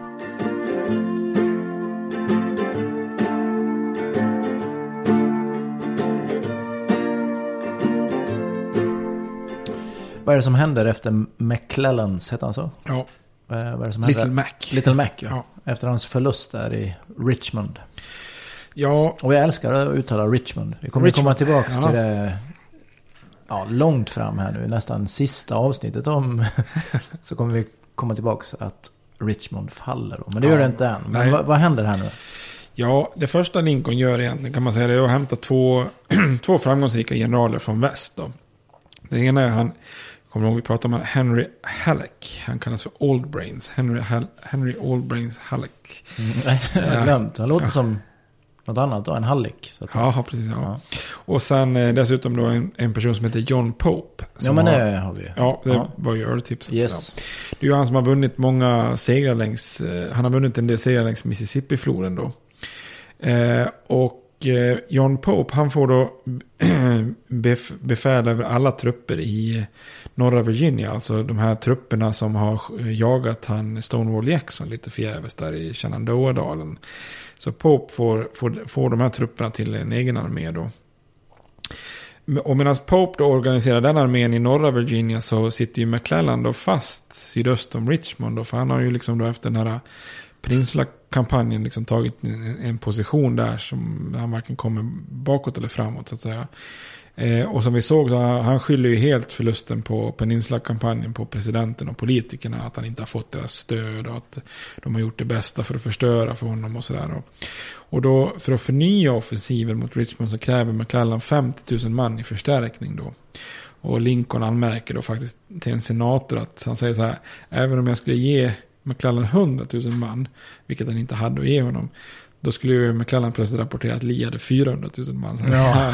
Lincoln förstår att det här, liksom, det, det, här kommer inte funka då, så att säga. Så han åker ner till Harrison Landing där McClellan befinner sig med Potomac-armén för att hälsa på eh, honom då.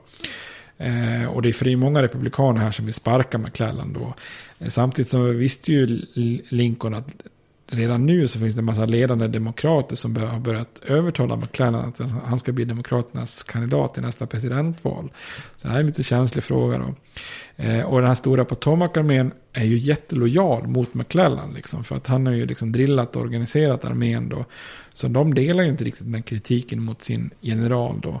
Eh, så Lincoln är lite försiktig för, för att sparka McClellan. Det skulle ju kunna demoralisera armén helt och stärka demokraterna. Och i värsta fall kanske till och med liksom, någon pratar om militärkupp då. Eh, men Lincoln han behöver ju en seger då för att kunna utfärda den här proklamationen om slavarnas frigörelse och sånt där.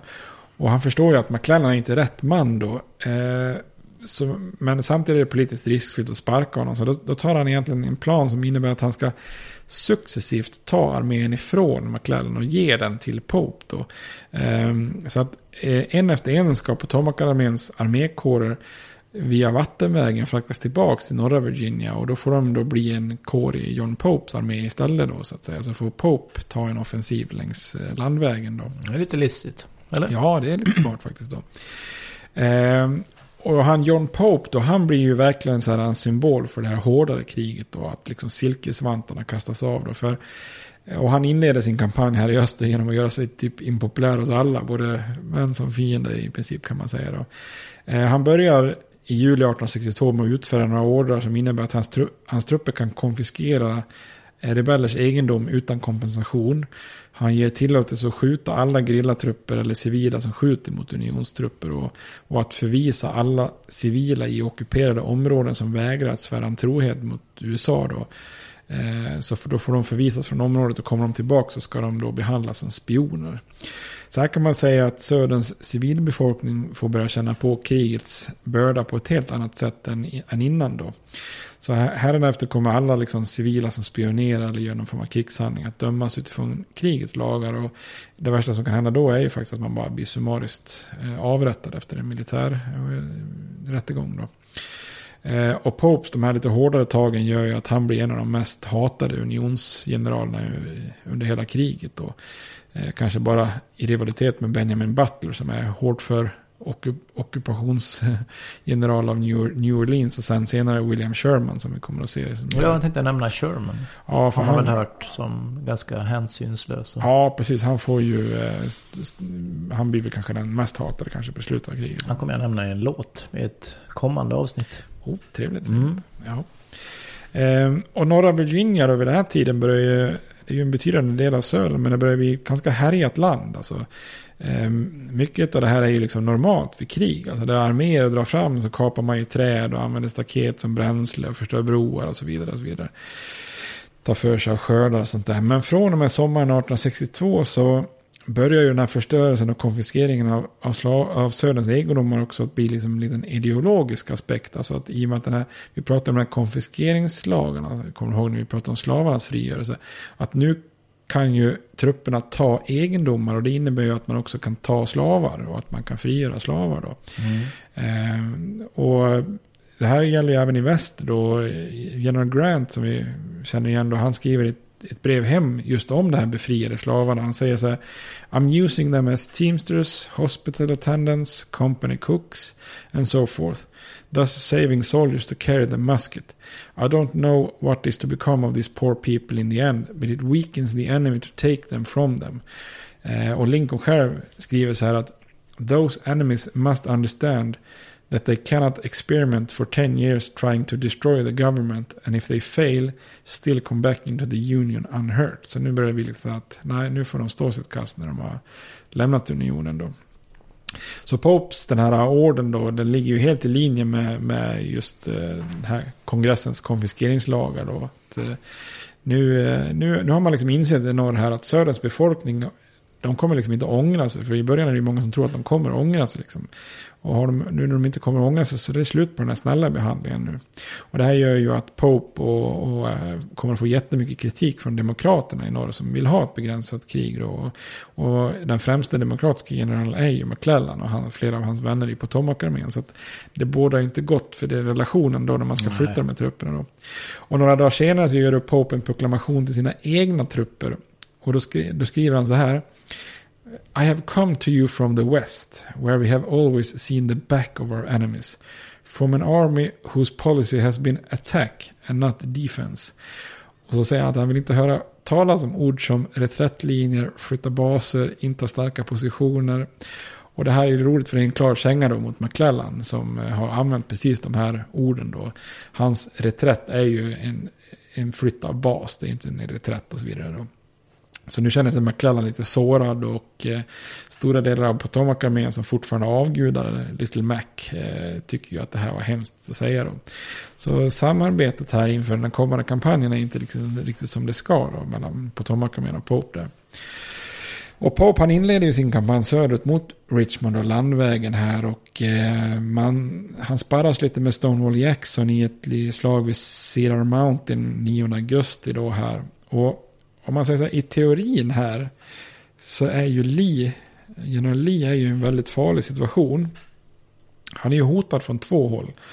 Pope är på väg norrifrån och McClellan finns kvar i sydöst. Och mitt emellan befinner sig Lee med Richmond då och ska försöka försvara staden då mot en armé som befinner sig på två sidor då. Så han är ju hotad från två håll.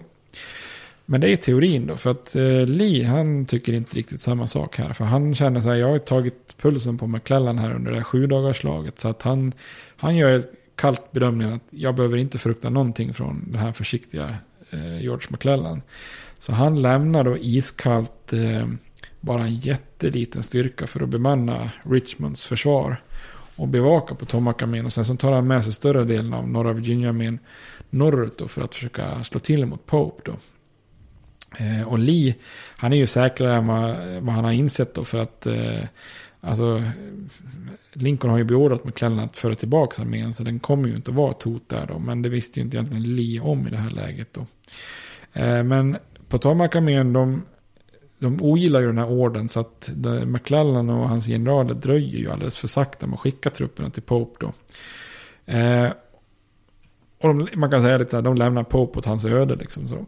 Och med hela Lees armé mot sig då, eh, då börjar Pope känna att det här känns ju inte bra. Så då börjar han falla lite grann tillbaks för att invänta förstärkningar då. Och under någon vecka så där så sparras man då eh, och Lee försöker fånga Pope men, men eh, lyckas inte då. Och då till slut bestämmer sig Lee för att nu måste jag göra något drastiskt här. Jag måste slå till mot Pope innan han får för mycket förstärkningar här. Så att då skickar han iväg Stonewall Jackson med en tredjedel av armén då och det mesta av kavalleriet under Jeb Stuart. För att göra en så här stor vid båge bakom bergen västerut och så försöka inta en position bakom Pope och förstöra hans försörjningslinje med tillbaka till Washington då. Det här kommer du visa Ja, det kommer ni ju se på kartor som vi får ja. lägga ut. Ja. Det gjorde du bra senast. Eller ja, det mycket kartor. Flera av dem ja. senast. Ja, men det, det, det tror jag är bra för att förstå. Liksom. Ja.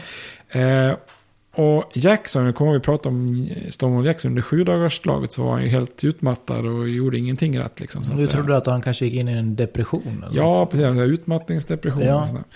Men nu har han vilat upp sig och det här är en sån här manöver att ta sig runt fiendens rygg. Det är ju liksom då han är som bäst då. Så den 27 augusti så slår Jackson till mot Popes depå vid eh, Manassas. En eh, järnvägsknut som är jättenära det gamla slagfältet vid Bull Run. Eh, och efter att ha gjort lite skada där så intar Jackson en ganska stark position bakom en ofärdig järnväg som håller på att byggas. Och han gömmer sig där. Och Pope, han, för honom är allting i kaos nu. Eh, han verkar ha fienden bakom ryggen och framför sig. Han, han försöker hitta fienden men han hittar ingen. ens. Så hans trupper bara marscherar runt och han vet inte riktigt vad han ska eh, göra. Liksom sådär. Men till slut då på, på kvällen den 28 augusti, så- augusti så bestämmer sig Jackson för att fånga Popes uppmärksamhet genom att beskjuta en förbipasserande brigad. Då. Och det här är en av de kändaste brigad, brigaderna i, i norr. Vid den här tiden kallas den för Black Hat Brigade. Men den kommer senare att kallas för Iron Brigade. Eh, och Pope han missuppfattar den här händelsen ganska grovt. För han tolkar det som att Jackson är på väg att retirera. Och nu har han äntligen hittat honom och nu kan jag fånga honom. Liksom. Så att Mm. nu, nu, eh, nu då, dessutom har två armékårer från Potomac-armén redan förstärkt honom. Så nu känner han att nu har jag en stor armé. Jag har en liten styrka här under Jackson. Nu ska vi krossa Stonewall Jackson här för äntligen då. Så den 29 augusti så anfaller Pope Jackson då i anfallsvåg efter anfallsvåg på det här gamla slagfältet vid Bull Run. Så det här kallas då det andra slaget vid eh, Bull Run då. Eh, mycket större än det första slaget kan man säga. Och striderna under den här dagen den 29 augusti är jättehårda och Jackson kan med liksom nöd och näppe hålla stånd under hela dagen då. Men han lyckas hålla den här positionen då. Och det som är viktigt då är att under natten så anländer ju då Lee med den andra halvan av norra Virginia-armén under James Longstreet och hans andra trogna eh, högra hand. Då. Och intar en position i skogen då på Jacksons eh, högra sida här. Så de, de befinner sig lite grann nästan som ett L kan man säga. Eller ja, lite uppstyrt L. Och Pope han får ju underrättelser om att det verkar vara trupper i den här skogen. Men han, han kan inte tro att de har hunnit dit så fort. Så han vägrar tro det här då.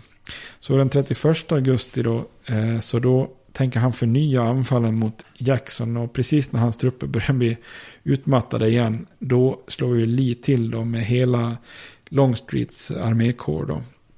Så man kan säga att det blir som en massiv högersving där. Där eh, Lee attackerar Popes vänstra flank då i ett enormt anfall här. Eh, och bara pressar tillbaka Popes eh, trupper här. Och, och striderna passerar det här huset där Stonewall Jackson fick sitt smeknamn där på Bull Run-slagfältet. Och, eh, och Popes trupper slås tillbaka ganska tydligt då, men de, de, de faller inte ihop helt sådär som de gjorde vid första slaget vid Bull Run. Då. Men eh, Pope han förlorar nästan 10 000 man i dödade och skadade och eh, hela 4 200 tillfångatas då. Eh, Medan Lee förlorar ungefär 7000 i döda och skadade då. Eh, och Lee försöker verkligen få till den här liksom, napoleanska segern att bara förinta Popes armé här. Men eh, Pope lyckas klara sig här. Man strider i ett åskoväder strax utanför Washington. Då. Men, men Pope lyckas fly undan med sin armé tillbaks till Washingtons försvar. Då. Och det här andra slaget vid eh, Bull Run då, eller andra slaget vid Manassas då. Eh, det är ju en jättestor tydlig seger där. För Lee har ju gett Pope rejält med pisk då. Eh, med mindre än hälften av, av den numerären som Pope och McClellan har tillsammans. Så har ju Lee då fört kriget från Richmonds utkanter då. Där han slog McClellan.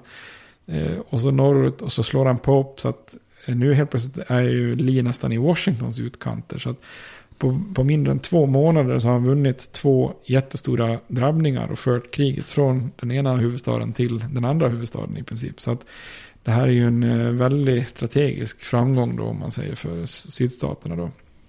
Och för Lincoln är, är den här utvecklingen nästan katastrofal då. Pope han förflyttas genast västerut. Han får hantera ett uppror bland Sioux-indianer i väster Mhm. istället. Eh, men sen är det ju också problematiskt då, för det, det är ju många som rapporterar att McClellan och hans närmsta män, de flesta demokratiska generalerna har avsiktligt hållit tillbaks stödet från Pope, vilket egentligen är faktiskt sant i McClellans fall. Han skriver det i princip rätt ut i brev till sin fru. Då.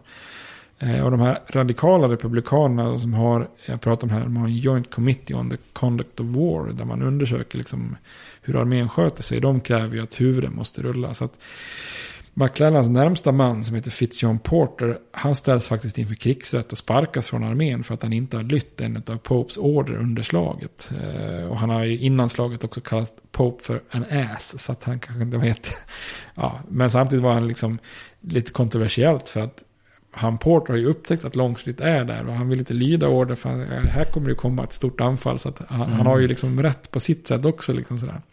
Så det blir lite kontroversiellt då faktiskt. Så att eh, många år senare, 1886, eh, så hävs faktiskt den där, hans sparkning från armén. Han får rätt i efterhand och retroaktivt. Eh, Pension Por Porter. Också. Ja. Mm. Eh, och då är det roligt för att då är det presidenten då är Grover Cleveland, är den första demokratiska presidenten sen innan inbördeskriget då. Och då får han Porter som är demokrat rätt.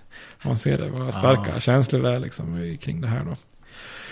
Men den här återförenade Potomac-armén då, eh, förstärkt med olika delar av det här, det här från Popes armé då, är ju slagen och demoraliserad här. Och då eh, Lincoln är, ju, han vet inte vad han ska göra. Alltså vad, vad ska, hur ska jag liksom få armén på fötter och vad ska vi göra här då? För han, så han ser, han, han ser ingen annan lösning än att ska moralen i armén höjas så måste McClellan komma tillbaka. Liksom sådär. Så att han ger då tillbaks all, eller befälet över alla trupperna i Washington till, till McClellan igen. Då. Och då får han ju jättemycket kritik från radikala republikaner. Då. Eh, och Benjamin Wade, en av de eh, frågar, eller kritiserar Lincoln och då frågar Lincoln vem han föredrar. Och då säger Wade så här, well anyone. Och då svarar Lincoln så, så här, Wade, anybody will do for you, but I must have somebody. Det tycker jag är ett ganska bra, bra citat. Det här med att det är lätt att kritisera och säga vad som helst är bättre. Ja, men mm. jag måste ju ha någonting. Liksom så här. Brukar tänka på ibland på jobbet. bra resultat. Bra citat. men eh, och faktum är att det tar bara någon vecka så har McClellan faktiskt fått den här Potomac-armén på fötter igen. Och är redo för en ny kampanj. Och det är, det är också väldigt eh, viktigt då. För att nu har ju Lee gått på sin första offensiv in i nordstaterna då. Eh, och i, i södern kan man säga att den här andra, andra slaget Bull Run är ju en enorm moralförhöjare här då. Och man har liksom återvunnit initiativet i kriget. Och det har man även gjort i i väst. Då, så att man beslutar sig för att göra en offensiv både i öst och väst, eh, sydstaterna då. För att föra kriget tillbaka in i nordstaterna. Dags. Så, så för att ha en Star Wars-liknelse så är det dags för The Confederation Strikes Back kan man säga nu. Och mer om detta i nästa avsnitt då. Precis. Spännande, bra. Det blir som en cliffhanger där. Ja.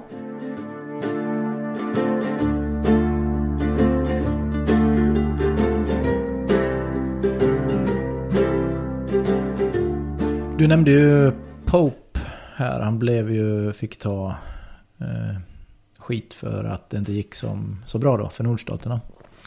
Och blir förflyttad till västerut sa du? Yep. Ja. Och där har vi också mitt filmtips då. Mm, eh, Dansa med vargar. En mastodontrulle. Ja, verkligen. Och det hänger ihop på det sättet att det är en soldat där som deltar vid något krig, eller krig, i inbördeskriget naturligtvis, något slag. Mm, mm. Men det ska utspela sig 63 så det är väl lite före, det kan nog inte vara, eller efter och det ja, kan inte vara eh, Bull Run här utan det måste ju vara senare då. Ja, Men i vilket fall så är han trött på kriget och man själv begär att bli förflyttad eller han blir förflyttad till ett fort långt ut i väst. Och eh, där kommer han ju i kontakt med Sioux-indianerna. Mm. Ja. Och vargar. Och vargar ja. då. Eller väl mest en varg ja, som han så att säga dansar med. Den här vargen tar ju hans stövel eller strumpor eller något. Han ja, springer efter. Det var så länge sedan jag kommer inte ihåg ett skit av det. Alltså. Ja, jag kommer ihåg ganska mycket faktiskt. Ah, jag frågade dig innan, är det, var det Kevin Costner? Ja, det är Kevin Costner. Han vinner ju respekten, han vinner ju respekten på något sätt att han eh, uppkallar deras uppmärksamhet på eh, att eh, Buffalon har kommit. Vad heter det? Ja, just det. Ja. Buffen. Buffen, ja. Buffen, ja. Och de blir jätteglada eftersom de lever på det och flyttar Ja. efter att nu dyker de upp här, den stora jorden av bufflar. Ja, Vad heter det? Jo, det heter ju bufflar. Buffaloes. Buff, bufflar, ja det Ja. heter bufflar. Ja. Ja, jag vart helt osäker på det. Ja, Bison också här. Bison också, ja. Mm. Nej, för det är väl, jo det kanske är bison. Jo, det är väl bison. Ja, just det. Ja. Bisonbufflar. Så det är min eh, filmreferens då. Ja, ja. Då kan, man säga, då kan man säga att du var lite mastodontfilms-Mats nu. Från Inner Ja, City. och eh, jag tyckte det blev så fint där att det hängde ihop med att Pope också fick flytta. Ja, precis. Ja. Det visste jag inte om. Nej, För det hade inte du skickat i dina anteckningar. Nej, det, det blev, blev som att vi hade repeterat det innan. ja, vad bra. Och musik Ska, då? ska vi inte avslöja det? Nej, nej, nej. Det kan vi väl vara ärliga med. Att, Det är, eh, detta är en ytterst planerad. ja, ja, ja. Musik lovar ju att det skulle hänga ihop med Ja, just det. Det sa du innan. Vad var det jag skulle tänka på? eh, War Pigs. Ja, eftersom jag frågar förstår du att jag har tänkt på det också. Ja, ja. Nej, men jag, nej, jag kom inte på Warpig. Där det, spontant tänkte jag dra till, nej, Black Sabbath. Black Sabbath. Okej, där. Vad, vad heter sångaren i Black Sabbath? Och vad heter han? Ozzy. Ja, Ozzy. Ozzy Osbourne. Ozzy. Ganska bra låt faktiskt tycker jag. Men den, den eh, passar bra till det här avsnittet också nu när det blir ganska mycket misär och hur hemskt det är i att vara soldat. Ja, precis. Ja. Den, den är ju inte kopplad till inbördeskriget specifikt, precis som att låten Civil War med Guns N' Roses inte är det. Men Nej, nej, nej. att det mycket är eh, ja, toppstyrt då. Generaler och politiker leker med andras liv så att säga. Så Mm. det passar väl bra till det här. Ja, verkligen.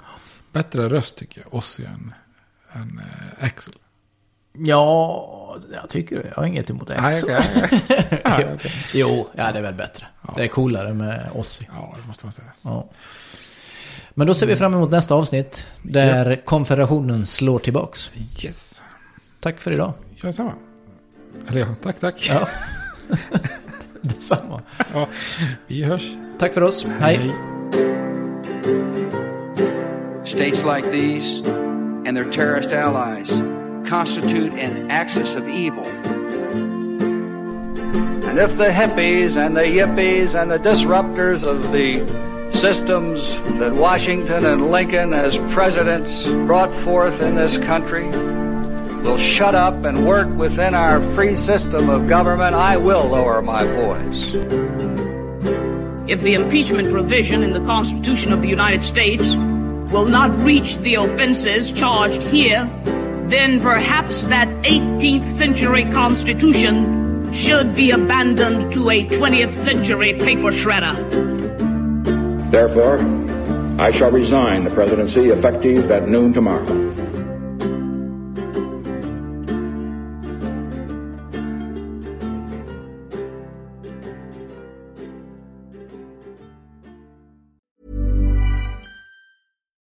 Why don't more infant formula companies use organic, grass fed whole milk instead of skim? Why don't more infant formula companies use the latest breast milk science? Why don't more infant formula companies run their own clinical trials? Why don't more infant formula companies use more of the proteins found in breast milk? Why don't more infant formula companies have their own factories instead of outsourcing their manufacturing? We wondered the same thing. So we made ByHeart, a better formula for formula. Learn more at byheart.com. Planning for your next trip? Elevate your travel style with Quince. Quince has all the jet setting essentials you'll want for your next getaway, like European linen, premium luggage options, buttery soft Italian leather bags, and so much more. And is all priced at 50 to 80% less than similar brands. Plus, Quince only works with factories that use safe and ethical manufacturing practices. Pack your bags with high-quality essentials you'll be wearing for vacations to come with Quince. Go to quince.com slash pack for free shipping and 365-day returns. Support comes from ServiceNow, the AI platform for business transformation. You've heard the hype around AI. The truth is, AI is only as powerful as the platform it's built into. ServiceNow is the platform that puts AI to work for people across your business, removing friction and frustration for your employees, supercharging productivity for your developers, providing intelligent tools for your service agents to make customers happier. All built into a single platform you can use right now. That's why the world works with ServiceNow. Visit servicenow.com slash AI for people to learn more.